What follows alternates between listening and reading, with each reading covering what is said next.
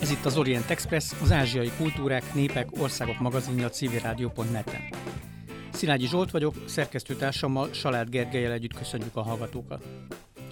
Észak-Korea, vagy hivatalos nevén a Koreai Népi Demokratikus Köztársaság hosszú idő óta vezeti az ENSZ szankciók által sújtott államok ranglistáját, amit az utóbbi másfél évtizedben elsősorban atomprogramja felgyorsításának köszönhet.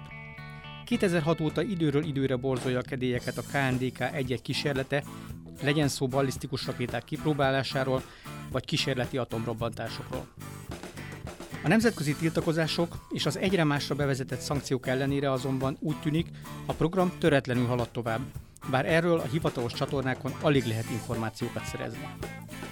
A 2019-2020 fordulóján világméretűvé vált pandémia hatására az állam lezárta határait, és úgy látszik, a Covid jobban elszigetelte az országot a külvilágtól, mint arra bármilyen szankciós politika képes lenne. Ez azonban természetesen nem jelenti a konfliktus végét, nem tudni, a Kim dinasztia mai képviselője mikor, mit fog majd kihúzni a cilinderéből.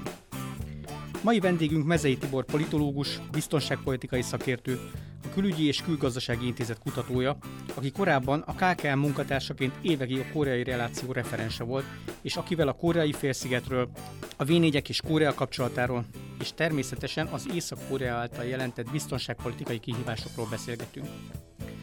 Az Orient Express adásainak elkészültét a Magyar Nemzeti Bank támogatja. Felhívjuk hallgatóink figyelmét, hogy az Orient Express adásai nem csak a civilradio.net-en hallgathatók, hanem podcastként az interneten is, az expressorient.blog.hu oldalon, a YouTube csatornánkon, továbbá a különféle podcast alkalmazásokban. Kedves Tibor, köszönjük, hogy elfogadtad a meghívásunkat. Hát kezdjük egy ilyen általánossággal. Mi a helyzet Észak-Koreával? Hogy néz ki most? Ugye mostanában nagyon keveset tudunk róla, róla 2019-20 fordulóján a Covid miatt teljesen elzárkóztak. Tudunk valami új, van valami új információnk Koreáról egyáltalán, Észak-Koreáról? Köszönöm a meghívást, és én is köszöntöm a hallgatókat. Észak-Korea most elképesztő izolációban van.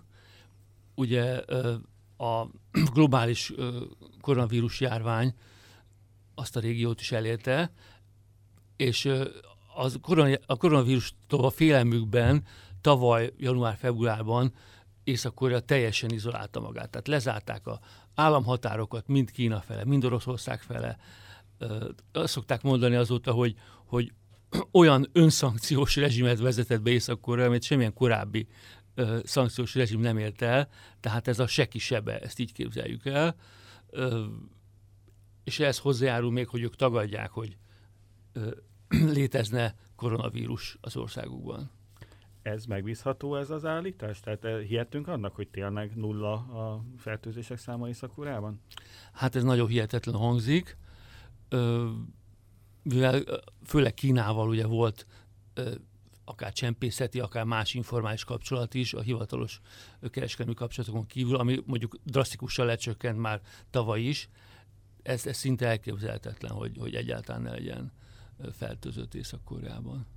Akkor ők kifejezetten önvédelmi célból zárták le a határokat, ők azt mondják, hogy azért zárták le, hogy ne is kerüljön fertőzés az országba, és kvázi így meg, megakadályozták a járvány terjedését. Az biztos, hogy jelentős járvány nincs, mert ugye ez az egész politika arról szól, hogy a diktátor Kim Jong-un tisztában van azzal, hogy az észak-koreai egészségügyi ellátórendszer, hát az a iszonyatosan gyenge, és hogy tényleg beütne egy járvány, akkor ott valószínűleg kőkövön nem maradna semmi. Tehát a, a, ez, a, ez a túlzottnak tűnő félem azt mondom, hogy indokolt, és ha ott valóban erős járvány lenne, akkor, akkor, akkor rengeteg áldozatról hallottunk volna már. Beszéljünk egy kicsit arról, hogy ez az izolációs politika, ez milyen. Ugye ennek vannak hagyományai, történeti hagyományai. Ugye a Juche rendszerről tudunk, vagy szoktunk beszélni, amikor gyakorlatilag észak egy ilyen önvédelmi, önellátásra berendezkedő államá alakította magát ugye a, az, előző, az előző évszázad utolsó harmadában. De közben azt is mondtad az előbb, hogy voltak ezek a csempész kapcsolatok, meg csempészpiacok. Szóval mennyi, mennyire volt komoly ez az elzárkózás korábban? Milyen kapcsolatok működtek a hivatalos diplomáciai, hivatalos gazdasági kapcsolatok mellett, vagy azokon túl? Hát ahogy te is utaltál rá, ez a remete királyság elnevezés, ez nem véletlen ragadt Észak-Koreán. Ugye már a monarchia idejében a 18-19. században állami politika volt, tehát ők úgy vászoltak a modernitás kihívására, hogy, hogy teljesen elzárkóztak a, a világtól, és bizonyos értelemben ez a, ez a jelenlegi diktatórikus rendszer ezt, ez a 2.0-ás változat, tehát remete királyság 2.0-ról beszéltünk, de e, ahogy ez kialakult, hadd megyek egy picit vissza az észak kezdeteihez, ugye 1948 óta áll fenn Észak-Korea, és az 50-es években egy rendes sztálnista diktatúra volt, mint hát gondoljunk Magyarországon a Rákosi korszakra, vagy hát ugye nyilván a, a Szovjetunióra, és ehhez képest, tehát a sztálni diktatúrához, sztálnista diktatúrához képest a 60-as évektől egyre rosszabb lett.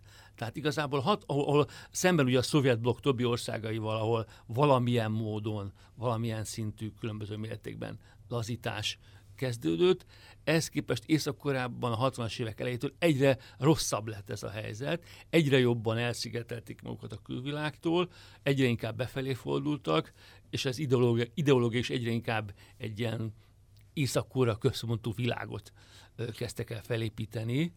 Tehát nagyon nagy hagyományai vannak az izolációnak észak belül, és most erre rakott rá még egy lapáttal ugye Kim Jong-un, azzal, hogy tavaly tényleg lezárta a határokat, se kisebbe, és hát ez, ez óriási gazdasági kihívás számukra.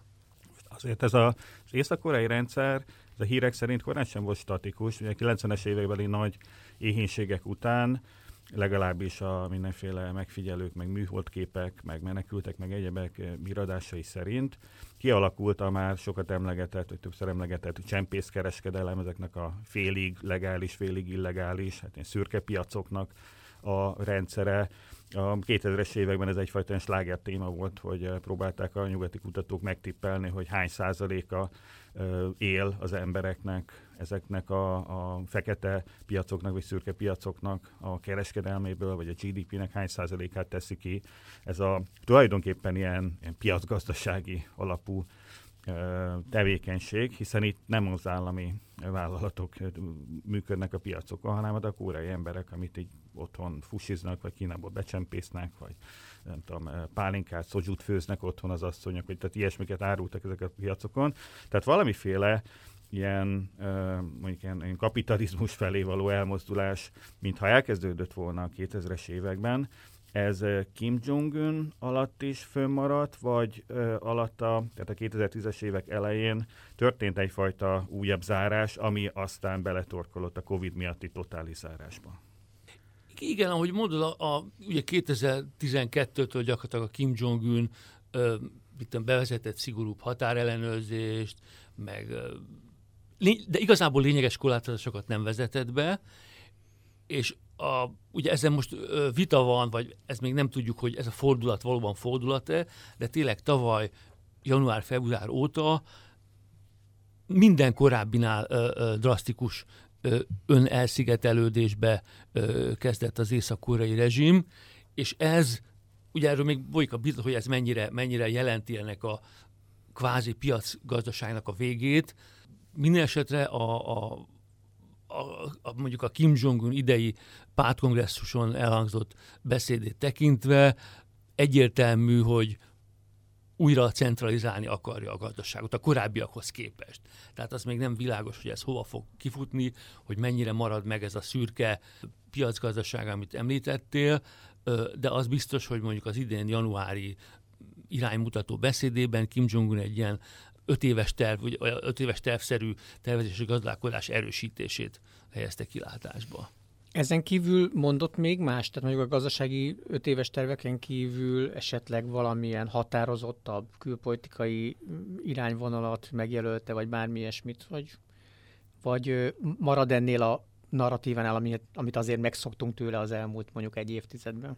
Hát ugye a belpolitikai ez az új narratíva, hogy igen, hogy, hogy erősíteni a gazdasági centralizációt, külpolitikai pedig, hát neki ez a észak mint atomhatalom, ugye ez a fixa ideája, és ezt, ezt, ez mindig elhangzik minden fórumon, hogy, hogy ez milyen fontos Észak-Korea fennmaradás szempontjából, tehát ezt már megszoktuk.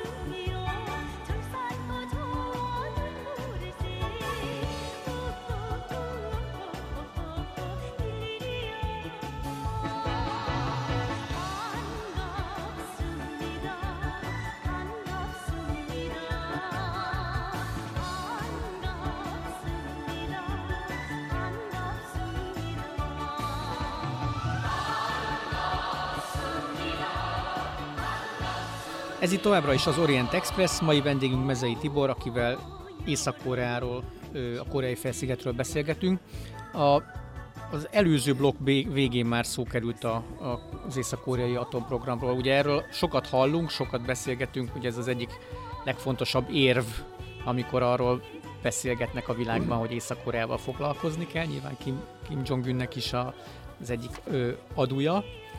Tulajdonképpen miről van szó? Mi ez az észak-koreai atomprogram? Tudjuk, hogy pontosan hol tartanak, nagyjából mikor kezdődött, és meddig jutottunk? És mire képesek? És mire képesek?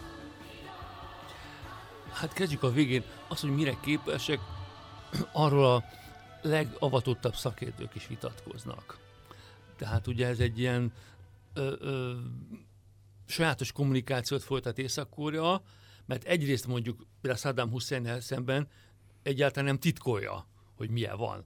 Vannak a katon, nagy katonai parádékot, folyamatosan mutogatja, hogy milyen van, hogy vannak atombombái, rendes atombombái, bár van ö, interkontinentális rakétai északkorák, abban gyakorlatilag biztosak a szakértők, hogy arra még nem tud rárakni egy ilyen atomtöltetet, amivel az Egyesült Államok szárazföldi területét mondjuk tudná fenyegetni. És ugye az, az is van a vita, hogy mennyire pontosak ezek a egyáltalán a rakéták irányítása, most ebben nem akarok belemenni, de az a többségi vélemény, hogy nem igazán pontosak, és ugye az az észak-koreai elképzelés, hogy hát oda cseszünk egy atombombát, és akkor az is nagyot robban, most nem kell azon kiszentizni, hogy most kinek a fejére hullik. De az, hogy ez, ez mennyire ö, működik az egész, mondjuk olyan szinten, mint a bevett atomhatalmaknál, tehát nem csak az oroszok, nem csak az amerikaiak, hanem India, Pakisztán. Tehát szintén az a van szép, hogy ők azért, azért még az India-Pakisztán szintjén sincsenek az atomfegyver, tehát a precíz bevetésének szintjén, de ugyanakkor ez nyilván nyugtalanítja a, a környezetét, és, és hát feszültséget gerjeszt az egész régióban. Az atomprogram az nem csak Kim Jong-un nünükéje, tehát kezdte már ezt a, ugye a papak, végülis ez az, ez az újkori, mondjuk így, hogy Észak-Koreai újkori atomprogram, ugye 2006 körül indult, akkor volt ez közel Saddam Husseinnek is szegénynek, mert ő egészen pur, tehát pórul járt ugye a 2000-es évek elején, és hát ugye az észak-koreai rezsimnek egy rossz példát szolgáltatott ez az egész szituáció, tehát azt mondják sokan, hogy ezért is kezdték ezt a programot.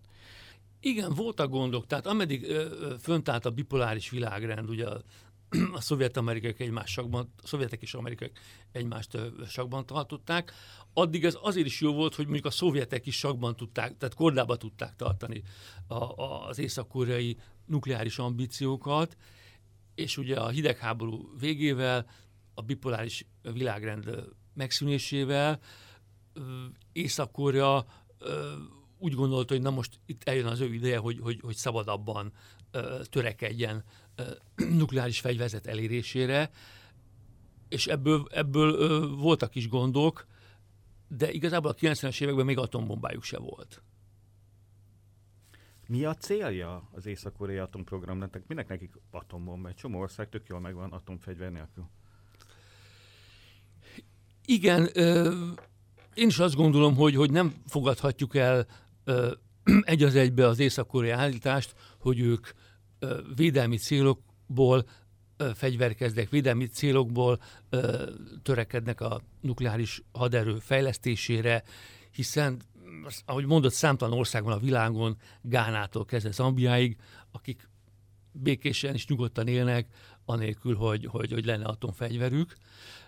Itt nem, nem is elsősorban a, a védelmi ö, potenciál a lényeg, hogy megvédje magát északul egy esetleges amerikai támadástól. Hát amerikaiak 30 éve nem akarják megtámadni láthatólag Észak-Koreát, hanem ez egy ilyen diplomáciai ütőkártya. Az elmúlt három évtizedben számtalanszor eljátszott Észak-Korea, hogy robbantgatott atombombákat, növelte a feszültséget, és a végén jutalmat kapott azért, hogy normálisan viselkedik, vagyis leállt a, a provokációkkal, leállt a, a kísérleti atomrobbantásokkal, hogy szabad utat kapnak a nemzetközi segélyszállítmányok, amelyek nélkül Észak-Korea nagyon nagy bajban van most is, meg hát a múltban is rá, rászorult a nemzetközi segélyekre. Tehát tulajdonképpen a zavarkeltés az egyik ilyen fontos, hát mondjuk motiváció ezzel kapcsolatban. Hát rossz fiú leszek, ha nem adtok egy kis ezt, vagy azt, vagy nem ültök tárgyalóasztalhoz velünk. Nagyjából most erről beszélhetünk, nem? Nagyjából erről, hogy rossz fiú leszek, hogyha nem, nem kapok jutalmat azért, hogy ne legyek rossz fiú. Ez, ez, ez szerintem az észak-koreai taktika lényege. Ugye ez nem mindig ö, vált be az elmúlt tíz évben, és szerintem pont ezért turbózta fel Kim Jong-un ezt az egész ö, nukleáris arzenál fejlesztését, hogy nem, nem, nem kapok jutalmat? Hát akkor nagyon-nagyon-nagyon rossz fiú leszek. És még többet robbantok, és még nagyobb rakétákat lövök, és még jobban fenyegetlek titeket, és ugye a, a, a régió biztonságát. És hát ez, ez, ez torkolott ugye a, a, a, a, a Trump és a Kim Jong-un közötti párbeszédhez, a csúcs találkozók megtartásához. Mielőtt még arról beszélünk, hogy ennek milyen következményei lettek, hogy egy kérdésnek hagyd tegyek fel, hogy a, ugye írdatlan mennyiségű pénzbe kerül egy ilyen atomprogramot véghez vinni. Honnan vannak források? Az egész koreai gazdaság, meg az egész ország arról szól, hogy kitermeljék ennek a, en, ehhez a jövedelmet, vagy, vagy miből finanszírozhatják ezt a, ezt a programot? Hát gyakorlatilag igen. Tehát ugye mint említettem, becslésekkel dolgozunk óhatatlanul Észak-Korea vonatkozásában. Tehát van olyan becslés, hogy az össznemzeti termék 40-50 százaléka nem kifejezetten, a, a, vagy nem kizárólag az atomprogramra, de mondjuk a hadseregre és a, tehát beleértve a, a, a tudományos kutatásokat, a laboratóriumokat, a kísérleteket, tehát hogy az össz, a, a GDP mondjuk fele erre elmegy tulajdonképpen sikeresnek mondható, hát ilyen, ilyen pervers megközelítéssel ez a politika, hiszen kaptak ugye két csúcs találkozót az amerikai elnökkel, a rendszer még mindig működik, nem akasztották fel a Kim Jong-un, vagy a Kim Jong-un ilt, mint a, a, a Saddam hussein vagy nem lőtték le, mint a Kadafit. Tehát azt lehet mondani, hogy a saját logikájuk szerint ez egy, ez egy sikeres rezsim, nem?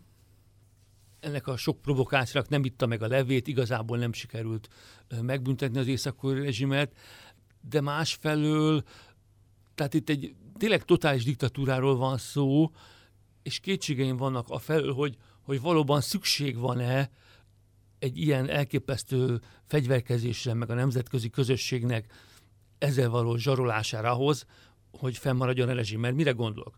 Ugye nagyjából a 90-es, 90-es évek közepén, amikor észak még a messze nem volt semmilyen nukleáris arzenája, hatalmas gazdasági válság volt, pont mivel a szovjet segélyek leálltak. Hát meg a 90-es évek közepén ott volt a nagy éhínség is. Hát er- erről beszélünk, hogy a gazdasági válság okozta uh-huh. nagy éhínség. Becslések szerint egy-három millió ember éhe halt. Uh-huh. Ugye ha éhe halt, mondjuk vegyük az egy milliót, az nem azt jelenti, hogy a többi 20 millió úgy él, mint Svájcban, hanem azt jelenti, hogy a többi 20 millió is nyomorog, csak nem hal éhen. Tehát egy iszonyatos ö, ö, krízisen ment keresztül észak és atom, atom, hata, tehát atomfegyverek nélkül stabilizálta a helyzetét, túlélte, se külső, se belső fenyegetés, igazá, igazi fenyegetés nem volt a, a rezsimmel szemben. Tehát ott, ezt arra mondom, hogy ott van ez a történeti példa, hogy atomfegyver nélkül simán a történetnek legnagyobb válságát átvészelte a rezsim, mert annyira elnyomó, annyira represszív, annyira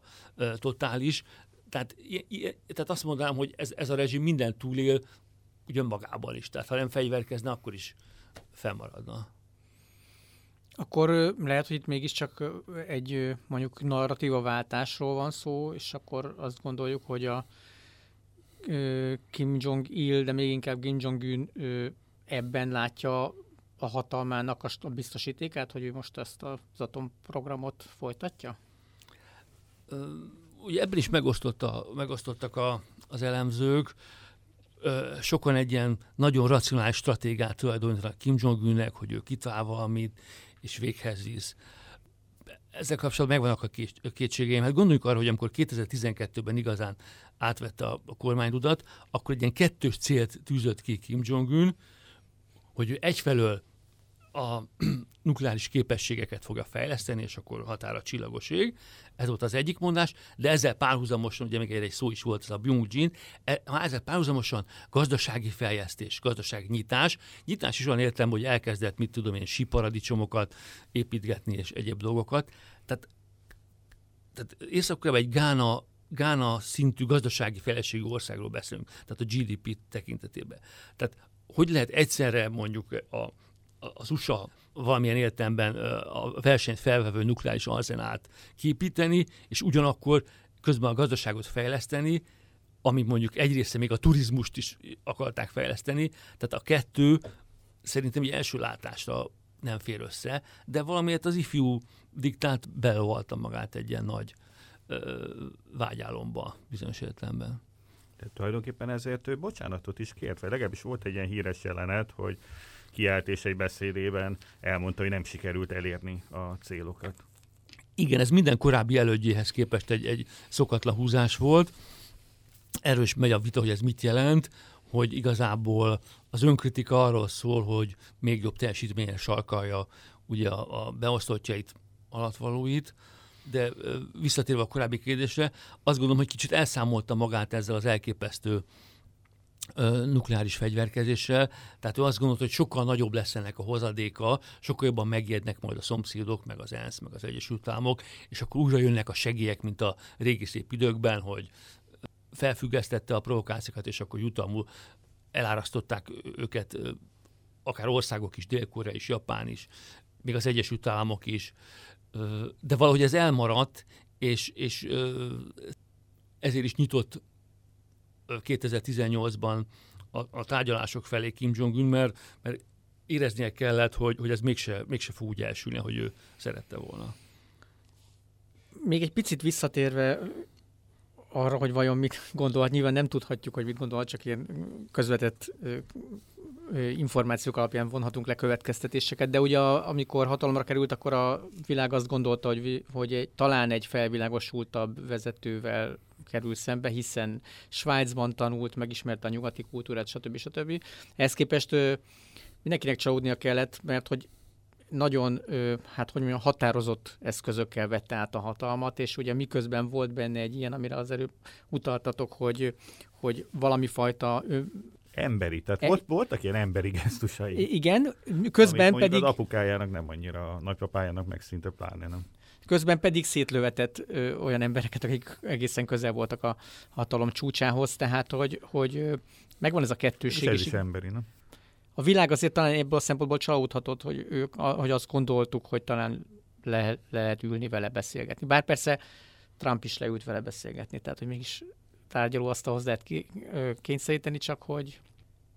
Ez így van, voltak ilyen várakozások, és ugye beszéltünk a stratégiáról, hogy milyen stratégiát van a háttérben, Észak esetében, de azt hiszem, hogy a, a stratégiai elképzelések mellett legalább olyan fontos, hogy pláne egy totális diktatúrán, ahol a diktátornak gyakorlatilag szabad keze van bármit csinálni, ugyanilyen fontos, hogy mi az a konkrét politikai helyzet, amiben neki ügyködnie kell. Mire gondolok? Arra gondolok, hogy baromi fiatalon, baromi tapasztalatlanul, a semmiből előjöve, tehát az ő apja, apját, apjának a hatalmát átvételt 20 évig készítették elő.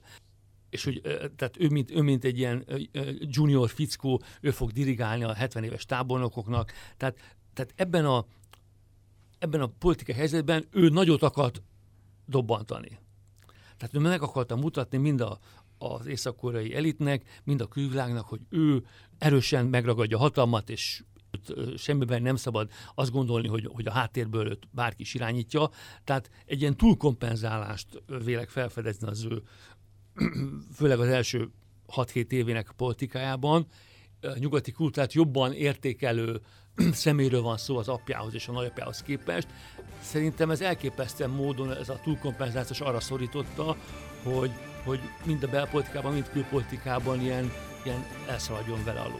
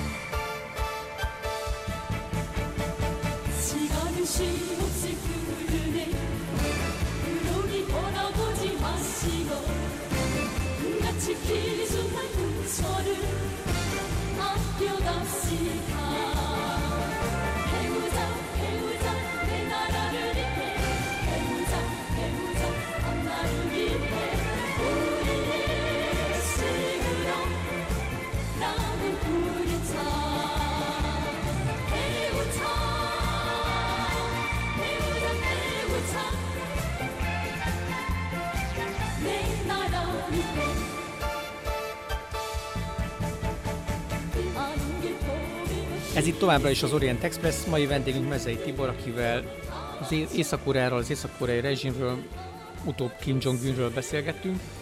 Ö, szó került már arról, hogy, hogy ő tárgyalóasztalhoz ülhetett, vagy ült Trumpal. Egyáltalán érdemes talán onnan indítani, hogy, hogy, hogy ezt a kérdést, hogy a nemzetközi közösség mit tudott kezdeni, vagy mit tud kezdeni vele, mennyire volt meglepő az, hogy a 2010-es évek elején ő így került hatalomra, és ilyen határozottan ragadta magához a hatalmat, és hogy jutottunk el odáig, hogy aztán 2018-ban pedig Trump megemelte tulajdonképpen azzal, hogy Szingapurban leültek tárgyalni. Ugye soha korábban nem volt erre példa, hogy amerikai elnök leült volna észak-koreai vezetővel. Egy kicsit, kicsit nézzük meg a, kontextusát, hogy hogy, hogy, hogy, is, hogy is van ez az észak-koreai történet. Tehát ugye egyrészt ott van Dél-Korea, ami, amiben, ahol vagy mondjuk jobb közép, vagy bal közép kormány van éppen hivatalban, és az óriási különbséget jelent Észak-Korea szempontjából, mert a jobb közép kormányok rendszerint nagyon szkeptikusak, nagyon távolságtartak Észak-Koreával szemben, a bal közép kormányok pedig gyakorlatilag prioritásként kezelik a Korea, Korea közi párbeszédnek a előmozdítását. Tehát, tehát az, hogy, az, hogy ugye, ugye Kim Jong-un-t ugye hogy kezelik, nemzetközi szinten az, az, az sokban függ attól, hogy a régióban hogy kezelik. Ugye a másik ö, szomszédja Kína. Tehát ugye az sem mindegy, hogy Kínával milyen viszonyban van Észak-Korea. Hagyományosan ö, baráti viszonyban van, de pont Kim Jong-un alatt ö, 2011 és 2017 között igencsak ö, mosolyszünet volt, és igencsak ö, ö, ö, nehezteltek Pekingben a, az ifjú diktátorra. Tehát, tehát az, hogy, az, hogy ö, ugye, és, és ez, ez hatása van a nemzetközi közösségre, amblok, hogy akkor ugye az ENSZ-ben, az NSBT-ben milyen, milyen irányba mennek a dolgok. Ugye azon az Egyesült Államok is nyilván nagyon fontos szereplő. Ö, Obama elnök idejében egy ilyen úgy nevezték, hogy stratégiai türelem, de végül is azt jelentette, hogy Obama nem nagyon foglalkozott a, a, az észak problémával, hagyta, hagyta, hogy, hagyta, hogy forjon észak a saját levében.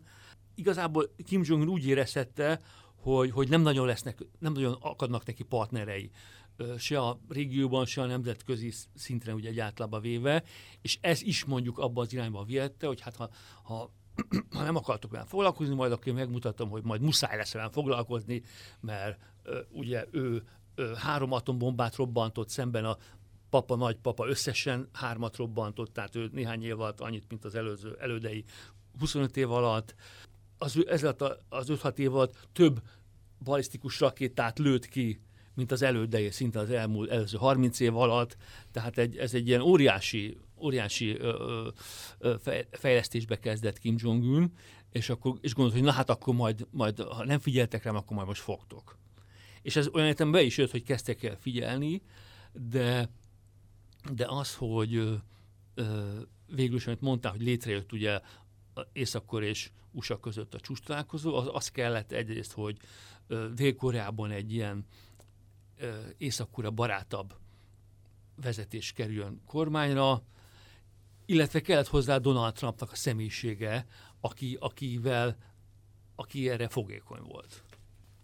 Végig tudunk azon menni, hogy a nagyhatalmak, illetve a szomszédok Dél-Korea meg Japán egyáltalán mit szeretnének észak kapcsolatban elérni? Ugye azt amerikaiaktól tudjuk, hogy az ő fő céljuk az, hogy ne legyen észak atomprogramja.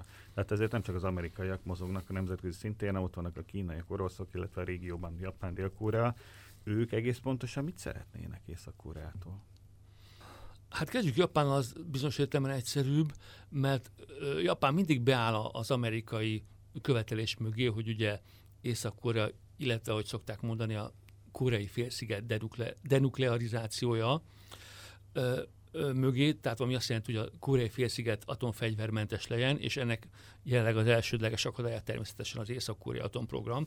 Tehát a japánok nagyon kőkeményen beállnak a, a rendszerint beállnak az amerikai ö, álláspont mögé, de ezen kívül megvan neki az a sajátos ö, érdekük, nevezetesen az, hogy Észak-Korea a 70-es, 80-as években ö, számos japán állampolgárt rabolt el különböző célból, Japánból, akár arra, hogy japánul megtanítsák, megtanítsák az északori kémeket, akár arra, hogy a, a személyazonosságokat felhasználva észak-koreai kémeket juttassanak el Japánba vagy a világba. Lényeg a lényeg, hogy Japánnak tulajdonképpen ez, a, ez, a, ez az első számú követelés észak felé, hogy engedje haza az összes elrabolt japán állampolgárt, illetve még azon ö, japán állampolgárok gyermekeit is, akik mondjuk észak születtek. Ebben már volt egy ilyen felemás egyesség 2004 táján, akkor egy pár japánt hazengedtek, de ugye a japánok továbbra is ö, amellett kardoskodnak, hogy igenis vannak még japán állampolgárok fogvatartva. Hát nem börtönben, de értem, hogy nem engedik ki őket Észak-Koreából, és hogy ezt rendezni kell. Tehát ugye Japán a, a, az emberrablás problémát akarja megoldani, meg a, szintén a denuklearizáció mellett áll. Ugye Dél-Koreában nem mondanám, hogy van egy éles határ, nem annyira éles határvonal a jobb közép meg a bal közép között, de jellemzően a bal közép az, az mindig ö, megért több észak felé, és ugyanakkor a jobb közép, különösen az utóbbi időben szintén me- megint ö, inkább beállt az amerikai álláspont mögé, hogy ö, követelve a teljes denuklearizációt Észak-Koreától. Tehát tehát dél kicsit két lelkű, tehát ugye emlékezzünk az NDK-NSK kérdésre, tehát a, a politikai egy része azt szeretné, hogyha minél közelebb kerülne ugye a két Korea, hiszen itt végül is egy nemzetről van szó. A politikai másik része inkább azt hangsúlyoz, inkább biztonsági problémát lát észak hogy, hogy na hát oké, ezt most hagyjuk, hogy, hogy, hogy, hogy mi is koreaiak vagy, vagyunk, meg ők is, hanem inkább biztonsági szempontból tegyük tisztába a dolgokat, és, és az a fontosabb. A Gergő kérdéséhez kapcsolódva, te is utaltál már rá, hogy itt ugye 2012-13 óta nem felhőtlen talán az észak-koreai kínai viszony, holott így mondjuk első ránézésre mégiscsak úgy tűnne, mintha Kína lenne a támogatója ennek a rezsimnek.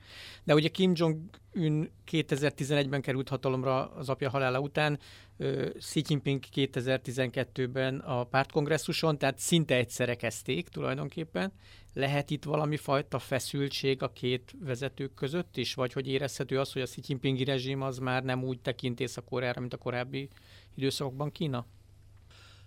Hát ugye különösen érezhető volt a, a váltás a Észak-Korea és Kína viszonyában, hiszen a apuka Kim Jong-il élete utolsó éveiben, utolsó két évében négyszer is ellátogatott Pekingbe, tehát nagyon, ami azt sugalja, persze megint ugye feltételezésekbe kell bocsátkoznunk, hogy meg akart erősíteni a, a két ország közti kapcsolatát, és hogy úgy biztosítani az, az utódlást, a hatalom átadását, hogy, hogy, hogy ebben ö, Pekingre is ugye támaszkodjon. Tehát, tehát 2011. decemberben, amikor meghal Kim Jong-il, akkor, akkor kifejezetten jó a két ország viszonya. Ö, és hogy mondott, pont a, a, a Xi Jinping ugye kerül a, az érre Pekingben, és ö, ö, először csak úgy nem nagyon figyel oda Kim Jong-un, hogy mit mond Xi Jinping, de utána drasztikus lépésre szállja el magát, kivégezteti a saját nagybátyját, aki közismerten egy ilyen Kína barát észak-koreai politikusnak tekintettek, és ezzel, ez, erről se konzultál ugye a, a, a baráti ö, Kínával, és, és nyilván, nyilván ez, ez így rosszul jött ki, hogy, a, hogy tulajdonképpen a, a, fő, a két ország közötti fő összekötő ilyen, ilyen csúnya véget ér, és, és végig ö, lehetett látni, hogy, hogy, hogy, hogy Peking ilyen óvatosságra igyekezt, igyekezett rávenni Kim Jong-un, hogy azért ne rohanjon bele ebbe az egész atomprogram fölturbozásába, de ez leperget. Tehát minden leperget Kim jong láthatóan ment a saját feje után, és tulajdonképpen nem, nem folytatta azt a fajta koordinációt, amit a, az apja különösen élete utolsó éveben folytatott, és az egész, tehát ez egyáltalán nem tetszett a, a, a kínaiaknak, hogy, hogy állandóan robbangat, és, és egyáltalán növeli a feszültséget a régióban. És ugye ez, ez bizonyos értem az egész ott kulminált, amikor a Makóban élő féltestvérét gyilkoltatja meg Kim Jong-un, ugye Makó tudjuk, hogy Kína fennhatóság alatt van, és ráadásul az a féltestvére feltételezhetően nem bizonyos kapcsolatokat is ápolt a, a kínai vezetés felé, tehát hogy, hogy tulajdonképpen egy ilyen kínai, kínák által saját védencüknek tekintett személyiséget egyszer csak elteteti lábalól, tehát ez, ez, is, ez is rosszul jött ki. És Kína mit szeretne Észak-Koreától? Miért támogatja azt, hogy tudja, hogy Észak-Korea kereskedelmének talán több mint 90%-a az Kínával zajlik, gyakorlatilag Kína tartja életben az országot. Kína, Kínának miért érdeke az, hogy ez az állam ez működjön, és mondjuk ott ne omoljon össze? Hát a nem összeomlás mellett sok év szól, ugye hát nem, nem, kell, nem kell még egy probléma Kínának. Tehát ha most észak összeomlana egy az egybe, akkor humanis, humanitárius katasztrófa lenne, menekültek özönlenek nyilván Kína felé is, persze Oroszország felé is, tehát Oroszország ugyanúgy nem akar összeomlást, mint Kína. Amennyire, amennyire látható ez, Peking valószínűleg a kisebbik rossz mentén azt mondja, hogy legyen a status quo, próbáljuk ezt vagy menedzselni, próbálják időnként észesztéríteni ezt a, ezt a heves ifjút, de, de, de az nyilván, hogy nem érdeke, ér, nem is érdeke Kínának egy drasztikus ö, változás a koreai félszigeten. Bárkinek vajon érdeke? Mert hogy én egyre inkább úgy érzem, és amikor Koreában voltam, akkor is ezt tapasztaltam valahogy. Nyilván nem mondjuk ki ezt. Talán mintha egyre kisebb lendülettel hangoztatná mindenki ezt az újra egyresítés kérdését, hogy ezzel foglalkozzunk, beszéljünk róla, stb. stb.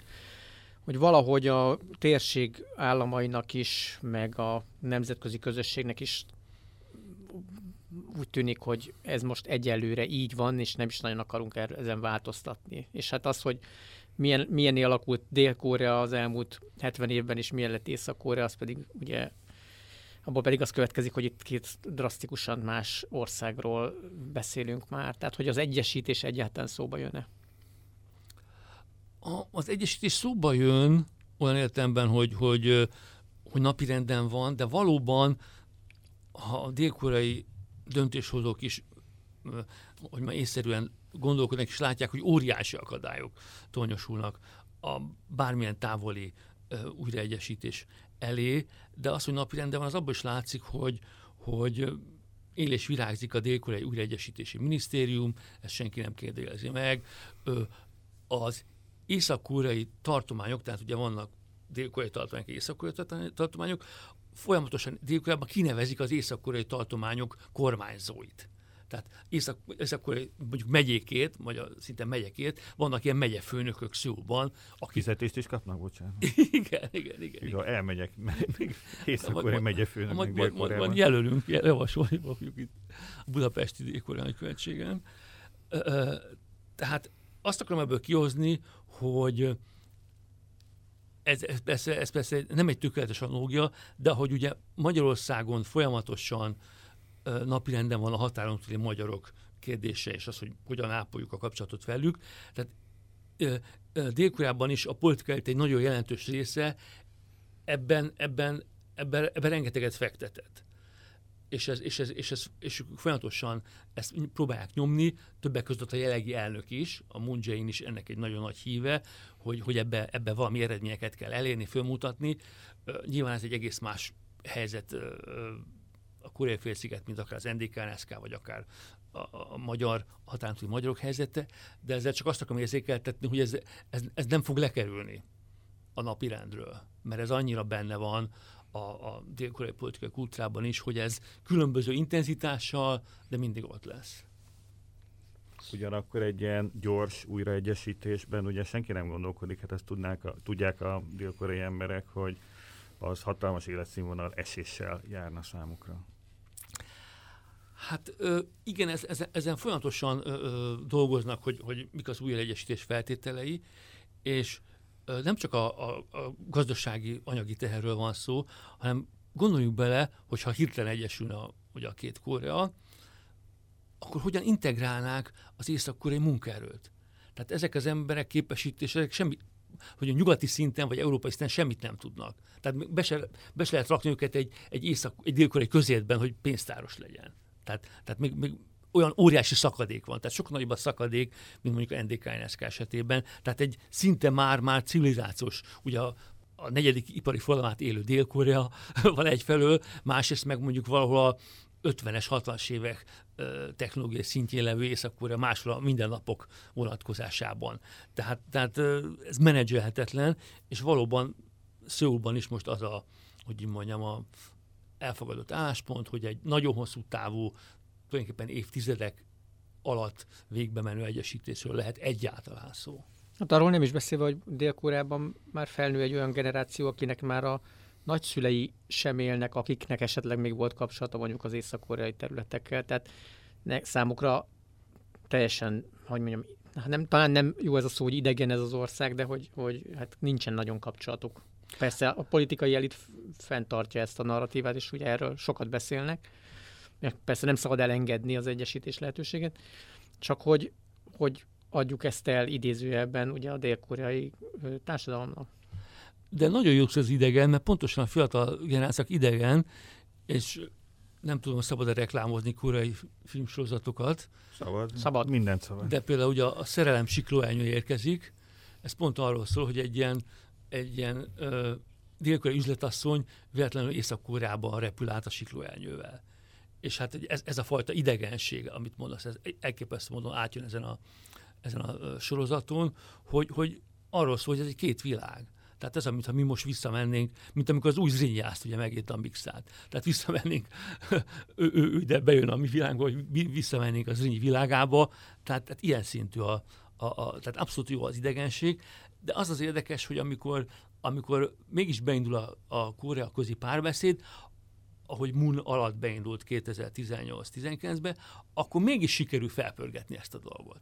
Tehát, hogy valószínű, hogy évtizedekig halódik, mindenki ö, elhesegető, hogy jaj, ugyan már kit érdekli, és tényleg valóban a fiatalok 95%-át tényleg nem érdekli, de amikor van, van helyzet, akkor mégis, mégis van persze politikai támogatás, legfelső szinten, akkor, akkor mégis sikerül felpörgetni ezt a, ezt a dolgot. És akkor eléneklik az árirángot, és felpesdül bennük a kóreai döntőek. Igen, hogy a, a kóreai név újra szép lesz.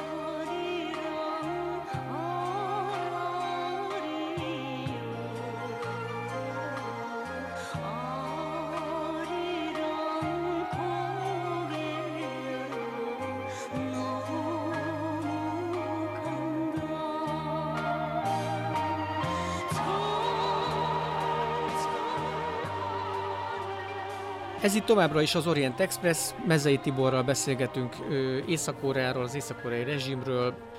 Adódik itt a kérdés, itt az előbb beszélgettünk erről adáson kívül, hogy miért nem választotta az észak-koreai rezsim a vietnámi utat, vagy a kínai utat, hogy a párt hatalmon marad, mégse hal bele mindenki, és egy konszolidáltabb úton vagy, vagy módon megő, megőrzi a hatalmát a koreai munkapárt. Igen, hát mindkét fordítás létezik, de magyarban a munkapárt a bevett, igen, igen. Tehát ez, ez valóban a, a, a kérdések kérdése, és, és ez különösen nekünk izgalmas, ugye, mert mi azért, azért tudjuk, hogy hogy néz ki egy ilyen ö, átmenet, meg, meg ö, talán többet tudunk hát többet azért nem, de szóval, hogy mondjam, tehát jobb, jobb tehát máshogy látjuk a, a, a Kína átváltozását, illetve Vietnám átváltozását, és ugye erre a kérdés az egyik nagyon uh, híres korea szakértő, And- az orosz származású Andrei Lankovnak van egy magyarázata, ugye ő orosz lévén szintén hát nagyon izgalmasnak tartja ezt a kérdést, és az ő magyarázat az, hogy ez azért nem lehet, mert hogy ott van Kína, de nincs egy Dél-Kína ott van Vietnám, de most már nincs egy Dél-Vietnám. Tehát, hogy pont azért, mert dél létezik, azért nem lehet a kínai modellt átvenni, mert ha a kínai modell szerint mondjuk elkezdene működni Észak-Korea, akkor óhatatlanul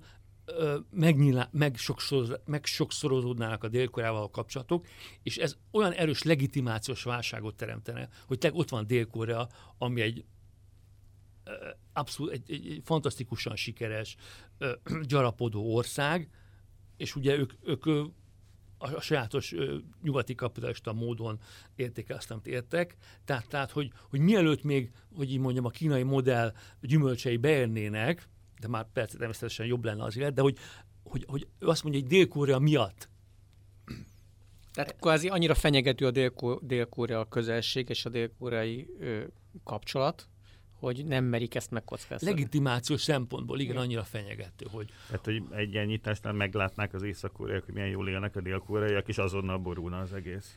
És hogy milyen jól élnek, és, és hogy milyen jól működik szemben ugye még egy, még egy, még egy nyitó észak képest is az, az, az ugye sokkal jobban működne. Én nem tudom, hogy ez, ebben nyilván, tehát az nyilván, hogy, hogy a dél léte az, az erősen bonyolítja a képet, ez, ez nem vitás. De az, hogy ez lenne a főok, hogy tulajdonképpen azért, azért, azért eléggé kézbe van tartva a gyeplő, tehát ugye a, másik magyarázat abból adódik, hogy hogy miért nem veszik át a kínai modellt, amit ugye a, a, a, a Peking is évtizedek óta nyom, hogy, hogy gyerekek, hát most, most mit bolckoltok ezzel a, a atombombákkal, csináltak azt, amit mi, és akkor, akkor sokkal jobb lesz mindenkinek, beleértve a Kínát is. Ö, és, és ö, persze erre sosincs egyetlen válasz, de, de ami a másik magyarázat, ami adódik, az az, hogy amit mondtam, hogy ö, azért a, hiába volt ez, a, a, amit, a, a, amit már említettünk, ez, a, ez az ilyen felemás piacgazdaság nyitás, azért a totális diktatúra politikai szinten, meg ideológiai szinten megmaradt.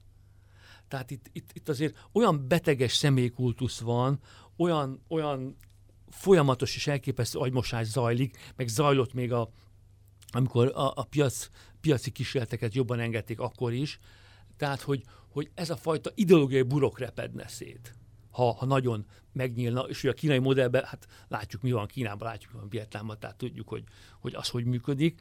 Tehát ha ezt tényleg átvennék a modellt, akkor, akkor ez az ideológiai burok ö, ö, pattanna szét, és kiderülne, hogy mondjuk a Kim Jong-un nem Isten, mert jelenleg ő egy Igen. Isten. Tehát, tehát az ókor Egyiptomra gondoljunk gyakorlatilag. Itt ilyen szintű személykultusz van, teljesen pervez módon. Csak egy anekdóták egyetek meg, ugye a nagypapa be van balzsamozva. Az egy mauzóleum, amit lehet látogatni. Most nem csak az van, hogy mint régen Moszkvában, hogy látogattak az emberek, és, és bemennek és kijönnek, hanem az az elvárás, hogy bemegy egy észak akkor annyira ö, hogy mondjam, fel, ö, ö, ö, extázisba, extázisba jönnek, hogy injekciós nyugtatót kell adni nekik. És ott ugyanazzal a tűvel szurkálják az összes persze látogatót, zárójelben említem, és és tehát, tehát, tehát, tehát ez, ez, ez, ez, a rendszer. A rendszer, rendszer annyira rátelepszik az embereknek a, a, a mindennapjaira, az életére, hogy, hogy szerintem ez, ez kerülne veszélybe. Arról, arról azért lehet tudni, vagy ilyen sejtéseink vannak, hogy ennek ennek a rezsimnek, meg ennek a személykultusznak vannak ilyen szakrális jellegű megnyilvánulásai, tehát tényleg istenként, félistenként kezelik őket. Ugye a Szent Család most már, ugye a Kim Jong-un nagyanyját is beemelték ebbe a panteonba.